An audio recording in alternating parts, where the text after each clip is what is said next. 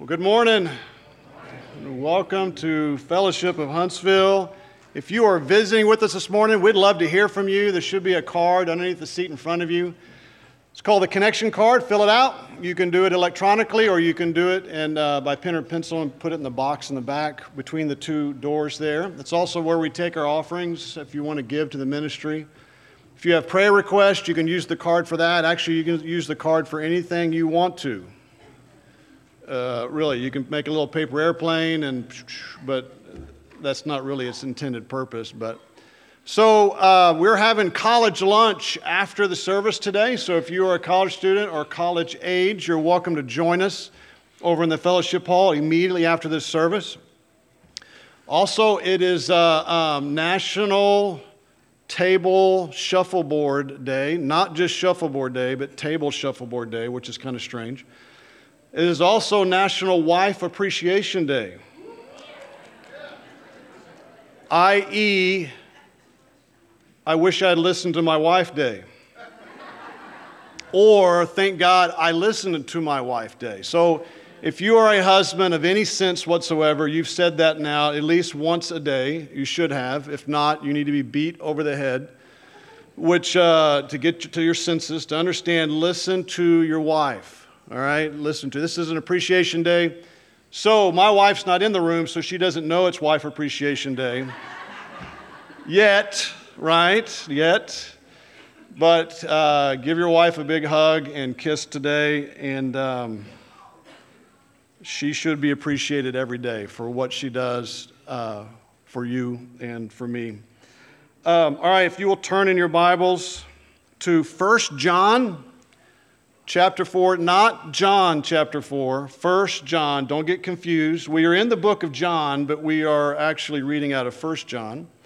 CF has been going over the beginning of John, the regular book of John, but he's talking about the love of God. So we're going to turn to 1 John chapter 4, verses 8 through 11. Behold, let us love one another, for love is of God, and everyone who loves is born of God and knows God. He who does not love does not know God, for God is love. In this, the love of God was manifested toward us, that God has sent his only begotten Son into the world, that he might live through him. And this is love, not that we loved God, but that he loved us and sent his Son to be the propitiation for our sins. Beloved, if God so loved us, we also ought to love one another. Let's pray. Lord, I thank you for who you are, and I thank you for your love for us, that it is beyond anything that we could ever understand. Lord, I pray that we will worship you and bow down to you, to give to you, and to follow you in everything that we do because of your love for us. Lord, I pray for truth to be spoken this morning. I pray for the words to be in and come through CF from you. Pray, Lord, that your Spirit will move in our lives, that we may seek after you, and say this in your name. Amen. Good morning, everybody. If you have your Bibles, turn them to the passage he read in 1 John chapter 4. If you're visiting with us today, we are studying through the Gospel of John. We've been on verse 2 for quite some time, because verse 2 says, he was in the beginning with God. And to be with God means more than just, like, my Bible is with me or this notebook's with me. To be with God means to be in oneness with him, to be together with him. So to do that, Christ has to possess the same attributes of God. And so I've spent the last we've covered 17 sermon titles on the attributes of God, which is not all the attributes, but it's enough to where we've got a good understanding of God, because the Gospel of John is about the deity of Christ. That's what it's about. And so to better understand that book, I wanted to cover that. So next week, we'll actually launch off, look more detail at verse 2 and start on verse 3. And we're going to start working our way through the Gospel of John and seeing how all this fits together. So today, the last attribute we're going to look at is the love of God. And I saved the love of God there for the end. With the wrath of God being last week, love of God this week will conclude the attributes of God. So join me as we pray, and then we'll take a look at our scripture. Father, we come before you, thanking you, Lord, for this day and for this opportunity.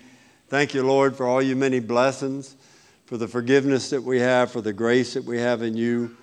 And Father, help us to understand your word and keep me from error as I teach your word. Direct me in my thoughts and in my comments. And that, Lord, they be to edify your people and that they grow from your scripture. So, Father, we give you this time and ask that your will be done. Pray this in Jesus' name, Father. Amen. If you look at the passage here in verse 7, it says, "Beloved, let us love one another." There's actually a definite article in this, and it reads, "Beloved, let us love one another, for the love is of God, and everyone who loves is born of God and knows God. He who does not love does not know God, for God is love." And as you look at this subject of love, just like we do on most of these attributes, we'll do a definition. The word that is used here is the word agapio, and what the word means is an expression of the volition. I'm just reading you the textbook definition. Let me put that in regular English. It means an expression of the will, not motivated by superficial appearances, emotional attractions, or sentimental relationships, okay? The love of God is an act of God's will. It is a love that impels one to sacrifice themselves for the benefit of the object loved. Biblical love, or God's love, seeks the best in the object that is loved. And you see that all the time in God's love. Contrast that with the world's definition of love. To a great extent, the world's definition of love, it really falls into two categories. One category would be warm feelings or feelings for a person, strong feelings or emotions for a person, or a lot of times love is defined as accepting what another person does or thinks or says or whatever. The world has a wide variety of definitions for love, but God's definition for love is very distinct. One of the most common words used in the Old Testament to discuss the love of God is a compound word that is often translated as loving kindness. It is the Hebrew word hesed, and hesed is a word that means the loving kindness of God. It means kindness, beauty, favor, goodness, and it can also be translated mercy, and it can be translated love, depending on what kind of translation you have. But the Old Testament says a whole lot about the love of God. Now, people think in a general sense that the Old Testament God is a mad, grumbly, boomer-type guy or some sort. And then they get over here to the New Testament God, and they say the New Testament God is kind of easygoing, kind of soft-spoken, that kind of stuff. Same God. It's just showing you different sides of God. The God of Old Testament is a God of love and grace, full of mercy and goodness. And the same God is in the New Testament. All right? So we need to understand that. So when we talk about the love of God, the first thing we can say is that love, God is the genesis of love. All right? Look at your passage, verse 7. "Beloved, let us love one another, for love is of God, and everyone who loves is born of God and knows God. He who does not love does not know God, for God is love." So God is the source of love. Second thing is, the love of God is revealed throughout Scripture, but the Bible tells us that God's Old Testament law reveals his love. That may be hard for some people to accept, but the law is an expression of the love of God, because the law is an expression of God's character, okay? The law is good. And what the law does is it reveals to us the character of God, the nature of God. I want you to look at Matthew 22. Matthew 22, what you're going to have here, Jesus is going to summarize the law. And if you turn to Matthew 22, turn to verse 34, or you can follow on the screen, either one. 22:34 says, "But when the Pharisees heard that he had silenced the Sadducees, they gathered together. Then one of them, a lawyer," now this terminology of lawyer here is not talking about like in a court of law. The use of the term lawyer here means a student of the law, okay, one that studied. This is a Jew that spent all their time studying the law. "And one of them, a lawyer, asked him a question, tested him, saying, 'Teacher, what is the greatest commandment in the law?' Jesus said to him, 'You shall love the Lord your God with all your heart, with all your soul, and with all your mind. This is the first and great commandment. And the second is like it. You shall love your neighbor as yourself. On these two commandments hang all the law and the prophets.'" So he says there, the law is the expression of love. And he says it's summarized in loving God with all your heart, mind, and soul, and loving your neighbor as yourself. So we can say very clearly that love is the sum of the Old Testament law. Look, if you would, to the book of Romans, Romans chapter 13. Romans 13, verse 8, says this. Romans 13, 8. "Owe no one anything except to love one another.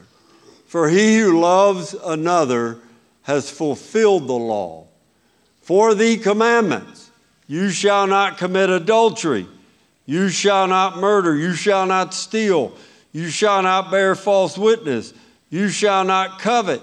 And if there's any other commandment, they are all summed up in this saying, namely, you shall love your neighbor as yourself. Love does no harm to the neighbor. Therefore, love is the fulfillment of the law." So, New Testament expression is that love is a fulfillment of the law. Love God with your heart, mind, and soul. Love your neighbor as yourself. And he says you have fulfilled it all. Turn with me, if you would, to Psalm 136. If you were here last week, Psalm 136 is going to be the theme of the ladies' Bible study this fall. In 136, it says this. It says, "Oh, give thanks to the Lord, for he is good, and his mercy endures forever.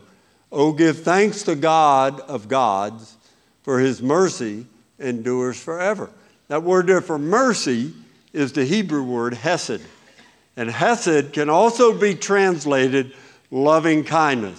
Some of you in here this morning, your Bible may read like this: "Oh, give thanks to the Lord, for he is good, for his love endures forever."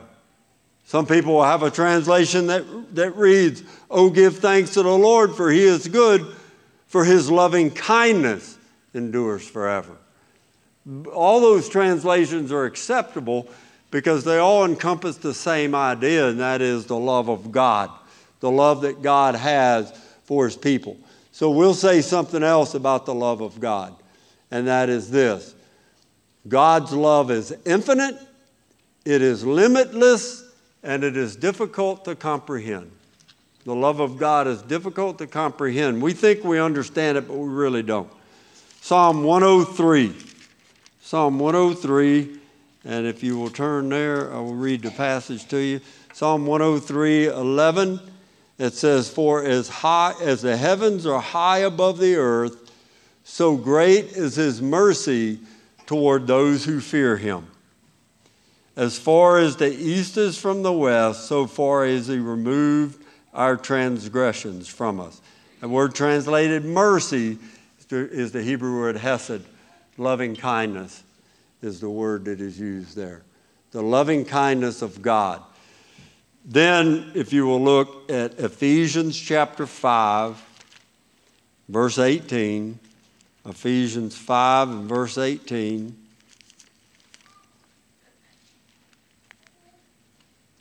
Give me a second, I can't.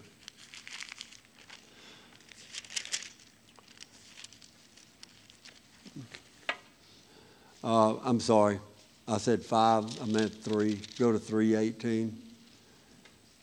I even got the booth messed up. That's on me, solidly. I don't know why I was thinking 5, because I'm going to cover 5 in a minute, but it's 3. 3:18. Now, this is Paul's prayer. I'm going to begin in verse 14, but our focus verse is verses 18 and 19.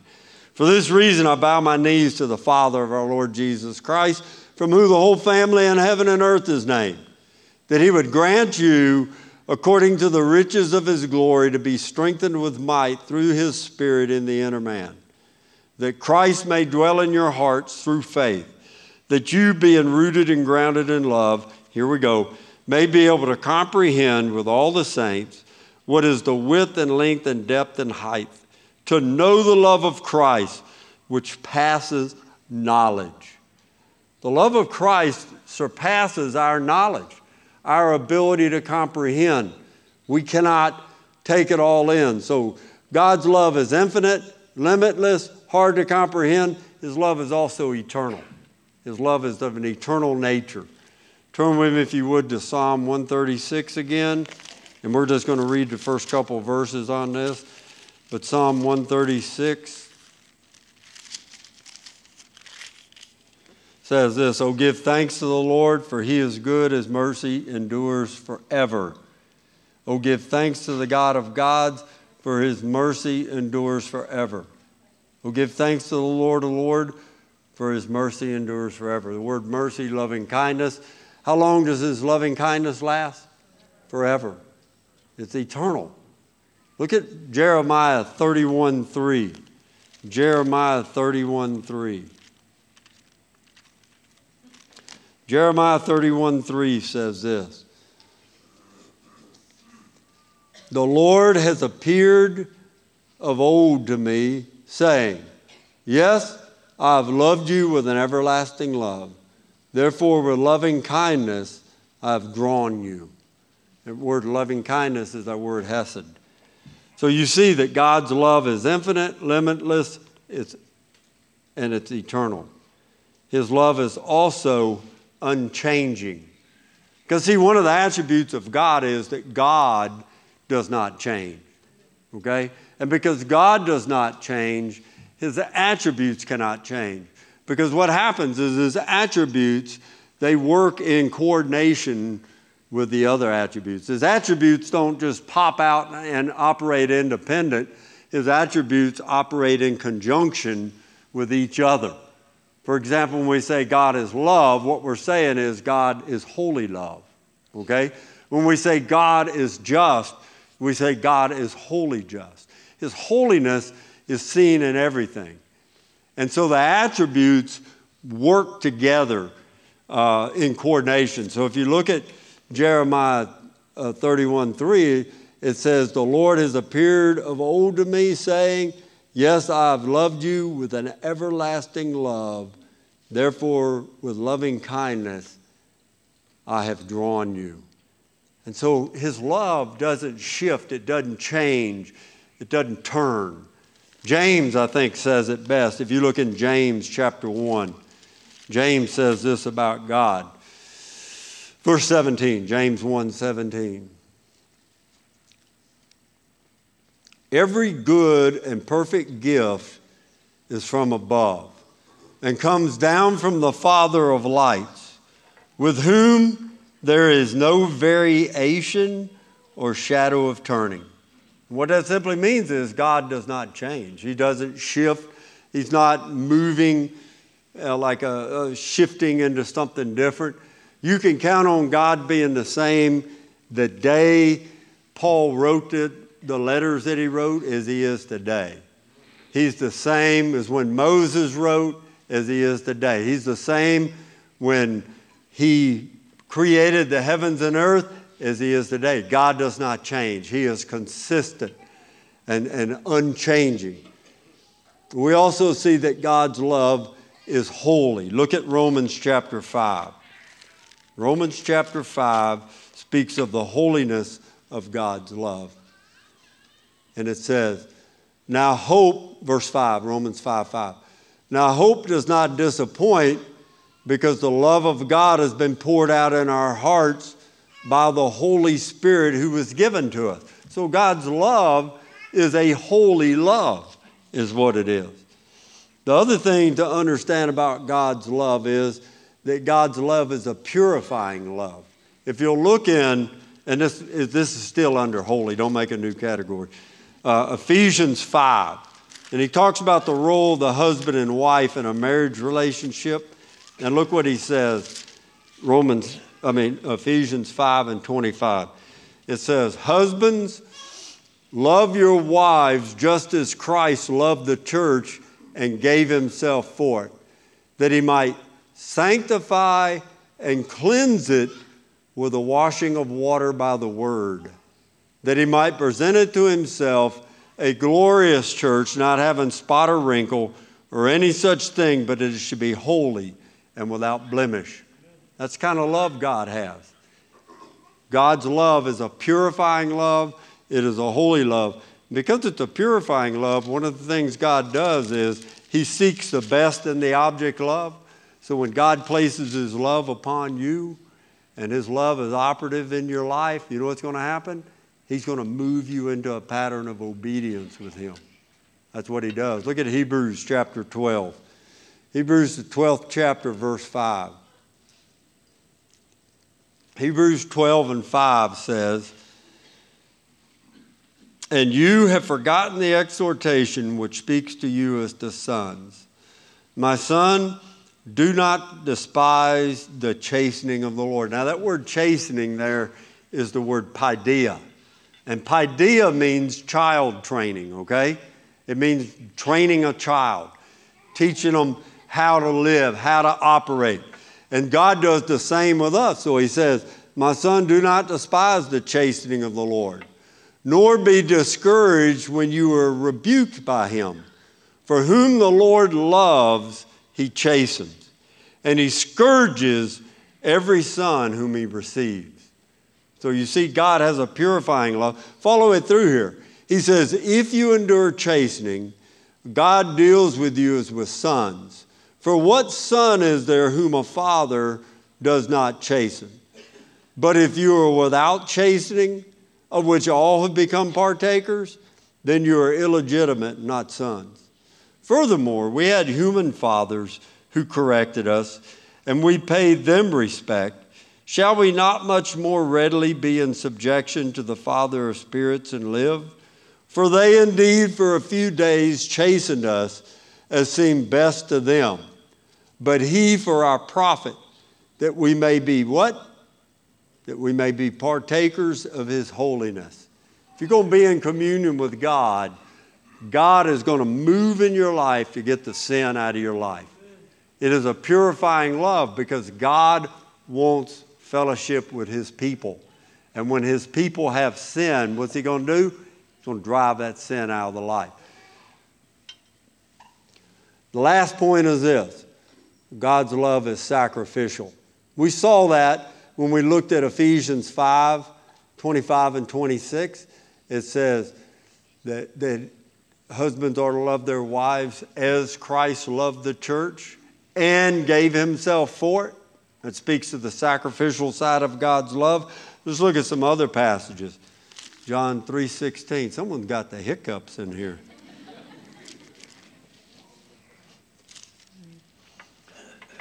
That's fine, man. I don't mind a hiccup. For God, it makes me want to hiccup, though. That's a problem, and I got to preach.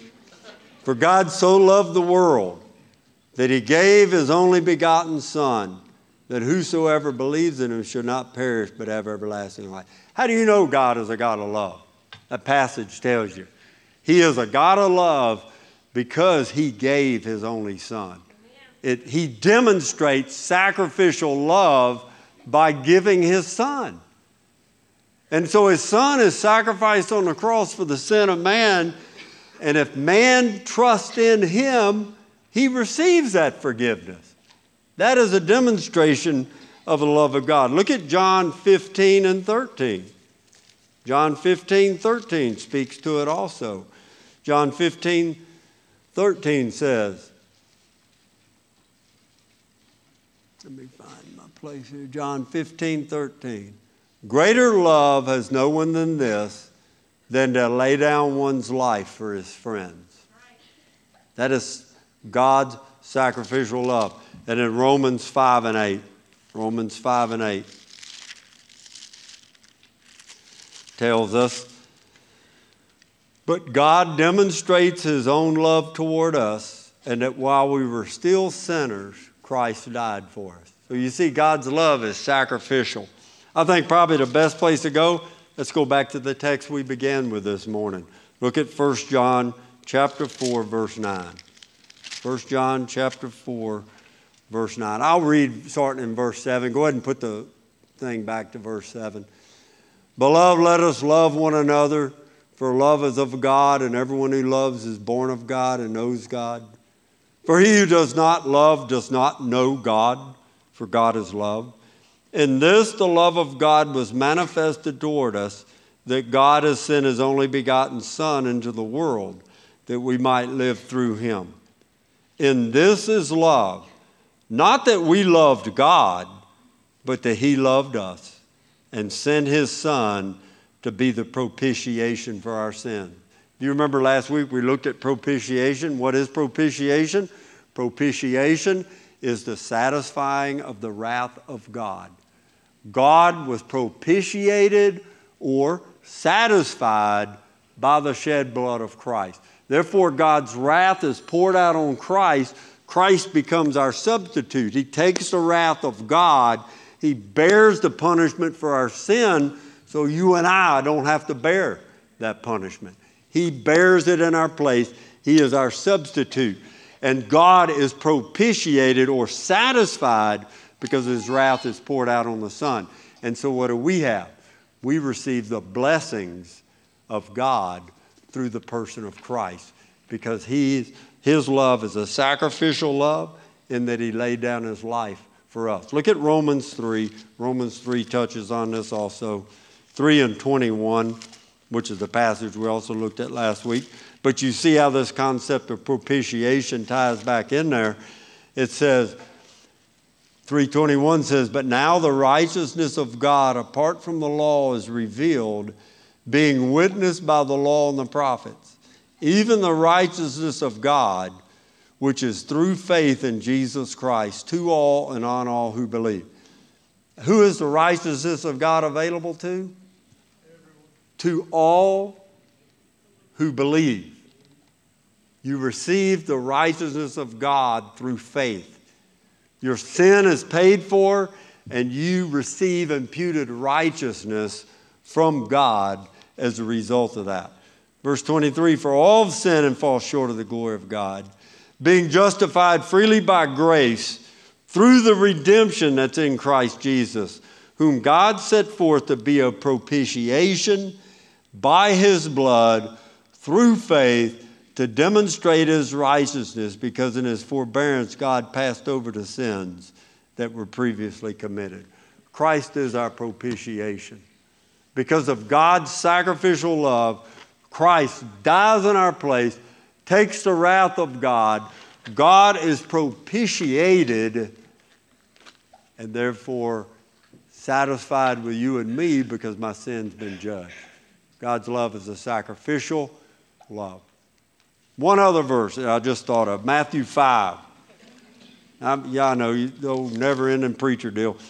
Look at this. Matthew 5 and verse 43. You have heard that it was said, you shall love your neighbor and hate your enemy. But I say to you, love your enemies. Bless those who curse you. Do good to those who hate you. Pray for those who spitefully use you and persecute you, that you may be sons of your Father in heaven. For he makes the sun rise on the evil and the good, and he sends rain on the just and the unjust, and some of the folks in Huntsville. See, God's love is seen in his common grace toward mankind. He sends his rain on the just and the unjust. And both are blessed as a result of it. And so God tells us the way we demonstrate the love of God is loving those around us. Read what he says there. For if you love those who love you, verse 46, what reward have you? Do not even the tax collectors do the same? And if you greet your brothers only, what do you do more than others? Do not even the tax collectors do so? Therefore you shall be perfect, just as your Father in heaven is perfect. Demonstrating the love of God. The love of God is shed upon us. It's given to us. It's eternal. It's unchanging. It's everlasting. And it's sacrificial. And God expects us to be people that love too.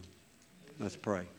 Father God, we come to you in prayer, thanking you, Lord, for your goodness and your grace toward us, for the forgiveness that we have in Christ. And Father, I pray that we would go forth from here, Father, and live and enjoy you in everything we do in life, and that you be honored through that. For it's in Christ's name we pray. Amen.